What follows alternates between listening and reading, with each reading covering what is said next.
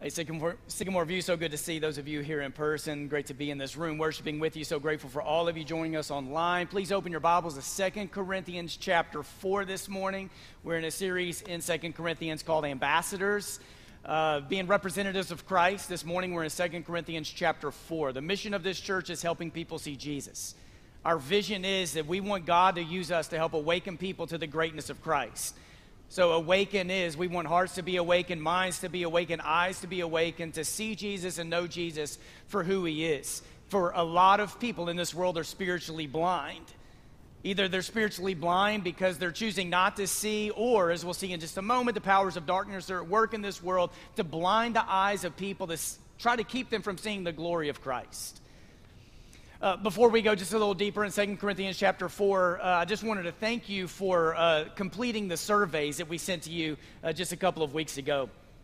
Uh, we have around 900 people who identify with the Sycamore View Church as their church family. We have around 600 email addresses. So when we send church wide emails, it goes to about 600 email addresses. For some reason, some of you with newborns and young babies, they don't have emails yet, all right? Of those 600 emails that we sent out, we had 250 of you who submitted responses. That's pretty good. Of those 250 who completed the survey, 70 of you also added comments that you wanted the leaders of this church to read. And we've seen the results. We've read all the comments. I've read all the comments uh, from you, and just wanted to thank you for, for doing that. Here in just a few years, we're going to turn 50 years old as a church. In 2028, we're going to turn 50. And a few things we want to do over the next few years is one, we want to celebrate really well. So, here in the next few months, you're going to hear some initiatives of how we want to be really good storytellers of what God has done and how God has used people and events and ministries to help us and others see Christ. What we also want to do over the next few years is for us to reflect well and to discern with God of what the next 50 years in the life of Sycamore View is going to look like. So, you completing surveys like what you did is very helpful to us. In the next couple of weeks, on this Sunday morning, we're going to just take a few moments to reveal some of those results to you. Here down the road, in a few weeks, we're going to create an environment outside of the Sunday morning worship experience for us to elaborate on that just a little more, and we will continue to invite you into discerning as we just we're trying to follow God into what a new 50 years can look like. So I'm excited about what these next 50 years will look like for our church. One thing I know is this that in the history of the Sycamore View Church, service is deep in our DNA, like it is lodged in our DNA. So today is what we call a restore day, where uh, hopefully most of you are aware this was happening today that there have been service projects early this morning. There have been service projects going on. There'll be service projects going on after church today. If you would like to jump in one, you're welcome to. And what we do every once in a while is we have a day like this where there's a collective effort for us to serve together. Not that this is the only time we serve. We want service to be like just a part of the life we live but it is really good. It's a unifying effort for there to be days where we're like, hey, we need to remind each other we're in this together, we're doing this together. So I want to use 2 Corinthians 4 just for a few moments, a few minutes to help frame what this day is like. 2 Corinthians chapter 4 verse 7. If you have your Bibles, it says this right here.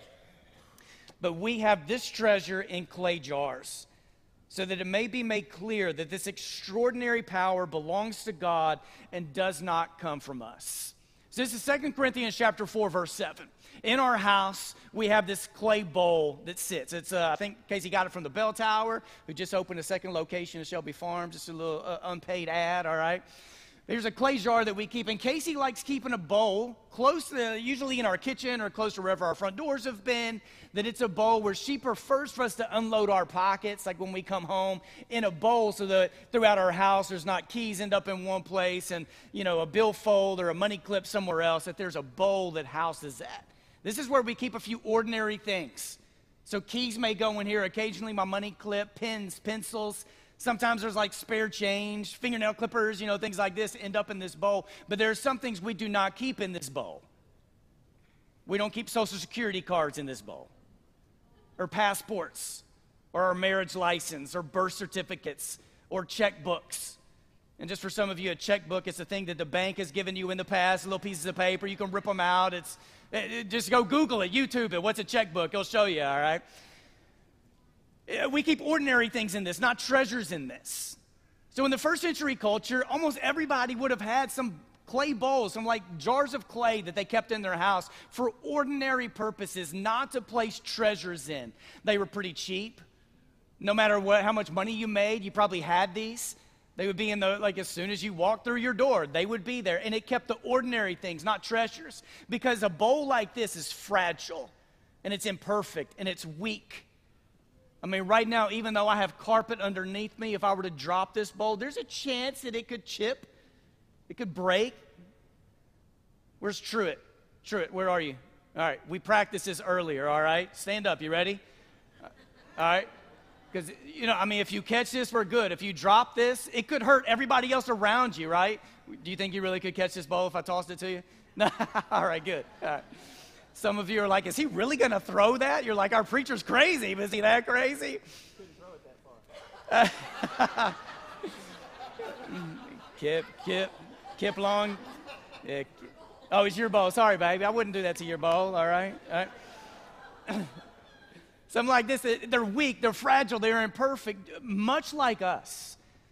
So listen to what Paul, I mean, just look at the screen if you're able to see the screen right now. I mean, basically, Paul is saying, hey, we're like these clay jars, and God has chosen to place a treasure in them, not just ordinary things.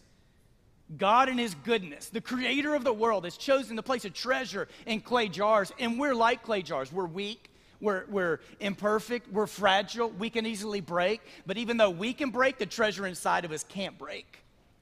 And sometimes it's the treasure inside of us that puts us back together when we break. And God, in His goodness, has done this is a gift from God that He has trusted inside of us to place a treasure. We don't earn this, we can't buy this the treasure God has placed in us is the light and the life of Christ. It's the good news of Jesus that God has placed in us to carry and to hold. What does this say about God?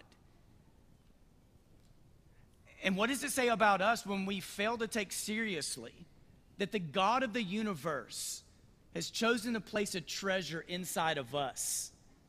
Something fairly ordinary, but it means so much to God. Now, Remember, Paul's writing to the churches of Corinth. The churches of Corinth, they're divided. There's all kind of disunity. There are all kind of things disrupting the body there. And Second Corinthians, a lot of it is Paul defending his ministry, not because Paul is overly sensitive, but because he's been attacked and he's been accused of all kind of things. So, a, in a way, when you read that in chapter 4, verse 7, Paul's speaking autobiographically about his own life that he is weak and he's imperfect, yet God has placed his treasure inside of him, just like God has done for all of us. Now, for Paul, there's a lot of sadness in Second Corinthians because, like, few things dishearten us more than being accused by people we've tried to help. Like, few things can, like, disrupt our heart more than when there are people we've tried to befriend and we've come alongside and we've helped them and we have served them, and then we begin to get accused or our character is attacked by them. And last week I had this phrase in my sermon, and I didn't know the phrase would have the impact it did. But it was this that when competence is questioned, confidence can be shaken. Then, when our competence in life is questioned, our confidence can be shaken. And it comes straight from 2 Corinthians 3, verses 4 through 6. Which, in a way, like I think Paul was feeling that. And, and, in a way, I feel that every single week in my job and in my leadership, that there are a couple of hours, not days, every week where I question my competence. And when I allow myself to do this, my confidence is shaken. And usually it's my mind, like just going crazy on myself. But you may, you may experience this sometimes in your life too. And I think Paul's like speaking autobiographically. So then in 2 Corinthians chapter 4, where you get this verse 7 about jars of clay and this treasure, you also get this. And go ahead and go to this next slide. In verse 1 and in verse 16, you get the same exact phrase. It is said the same exact way. In 2 Corinthians chapter 4 verse 1, there is not a verse in the Bible that I pray over our staff and our leaders more than 2 Corinthians chapter 4 verse 1. That by the mercy of God, since we are engaged in this ministry, we do not lose heart. And again in verse 16, Paul comes back to the exact same phrase, we do not lose heart that even though we are like these clay jars that are fragile and weak and imperfect, and God has placed a treasure in them, even though there are so many things in life happening trying to get us to lose heart, we don't lose heart. So turn to your neighbor right now and say, Don't lose heart. All right, turn to your neighbor and say, if you're losing heart, don't lose heart. If you're losing heart, don't lose heart. All right, come back to me. Come back to me. All right. Because this right here, what you see on the screen of not losing heart, this needs to be something you hold close to your heart, close to your prayers. And this is something today as a church we need to declare over a lot of different things in our lives. That we do not lose heart when it comes to, and just, you could just fill in the blank today. Don't lose heart when it comes to sickness and disease. Don't lose heart when it comes to cancer. Do not lose heart when you think about the stress of your job. Don't lose heart when it comes to relational hurt that you have experienced in your life. Don't lose heart because of unmet or unfulfilled dreams. Don't lose heart because of addiction, anxiety, or depression. Like don't don't lose heart. Because one thing Paul's writing in 2 Corinthians chapter 4 is there are a lot of things in life that are going to try to break you and knock you down, but with this treasure inside of us, we may get knocked down in life, but we're not going to get knocked out in life. What Paul's trying to remind the church of is even though there are a lot of moments where we are fragile and we are weak, the treasure God has placed inside of us is what will continue to put us back together. And God's trusted us with this. Now, there's some leaders, and they've talked recently about uh, how, you know, they're part of being a leader is you are a CRO, you're the chief reminding officer. And for many of us, is in your life, or parents, this is a big part of who you are. You are a chief reminding officer. We remind people of who we are. And as Paul writes First Corinthians and Second Corinthians, he's using a lot of different images and metaphors to try to remind people of who they are. You're jars of clay, you're ambassadors of Christ, like this stuff like this. And Paul talks more about baptism and Lord's Supper than he does everywhere else to remind the church this is who you are in Christ. I think one of the best ways to think about baptism is enlistment. The baptism isn't just about the change of status, is that you are being enlisted into a movement. And as we are enlisted into a movement, there is responsibility that we have been given by God. I think one of the best ways to think about baptism, it's not a finish line, it's the starting line. If there's a race to be run, there's a journey that you're on, and on this journey, God gives us responsibility. So there are commands that come from Jesus to believers in Jesus. Commands like make disciples of all nations, commands like love your enemies, commands like love your neighbors. These are not suggestions when it comes to Jesus, these are commands. So, when it comes to living a life of service, this isn't just suggestions from Jesus, these are commands from Jesus. So, on a day like Restore Day, it's good for us to have this collective effort that we serve the world together. And hopefully, in serving the world together, some of the things we will learn today in some of these projects is some of the things we do today, it's really not that hard. Like God is opening these doors for us every day of our lives. So maybe today for you will be a day that God is just opening up your eyes to how we can use the ordinary moments for kingdom significance in the world. And these aren't going to be up on the screen, but I just want to place three verses in front of you real quick in 2 Corinthians 4. And if you have your Bibles open, you will see them. In chapter 4, verse 4, uh, the image that Paul uses is that the enemy, and the Bible talks, uses different terms that call, you know, sometimes it's Satan or the devil or the adversary. But in chapter 4, verse 4, is that the powers of darkness are at work in this world to blind the eyes of unbelievers. So there are forces at work in the world that keep eyes from seeing Jesus for who he is. But the mission of our church is what? Helping people see Jesus that maybe by the way we serve today or that we serve in our lives, it will be the force that is needed in the people's lives who are blind to what God is doing so that they may see the glory of God in the face of Christ. In 2 Corinthians chapter 4 verse 6, it's not on the screen but in your Bibles. What it says, what Paul says is God said this in the very beginning. Let there be light out of darkness. Which is interesting because in Genesis chapter 1, this isn't what God said It's Paul's interpretation of what God said, or maybe what God meant. That in Genesis 1 3, all God says is, let there be light. The way Paul interprets that is what God says is, let there be light that comes out of darkness. I think Paul is trying to shape the mission of the church when he makes statements like this. That for the light of God to come out of darkness means that the light of God is not intimidated by darkness. Therefore, the church's goal is not just to how do we stay away from darkness, but how do we penetrate dark places in the world to shine the light of Christ. And today, God may do this through Hope Works, through Agape, through some of our strategic partners, or through ways we serve today. That that light may break into dark places because of how we engage the world. And if God's not intimidated by darkness, then we should know God's also placing bravery and courage in the church to shine light into dark places. In 2 Corinthians chapter 4 and verse 10, it says that we always carry around in our bodies the death of Jesus so that the life of Jesus may be made visible so, what it means to carry around the death of Christ is that we embody a life of service and sacrifice, not because we are incompetent, because we are so confident in what Jesus has done for us and the life he has called us into. And with that confidence, we take on a life of sacrifice and service. And through that, Jesus is made visible to people. So, today, as we serve, throughout our lives as we serve. It may just be what people around us need for them to see who Jesus is and what Jesus is offering them in their life. And if you will go to the go two slides from now if you will to that last slide. And I want you to see verse 14 and 15. It said, we know that the one who raised the Lord Jesus will also raise us with Jesus and will bring us with you into his presence.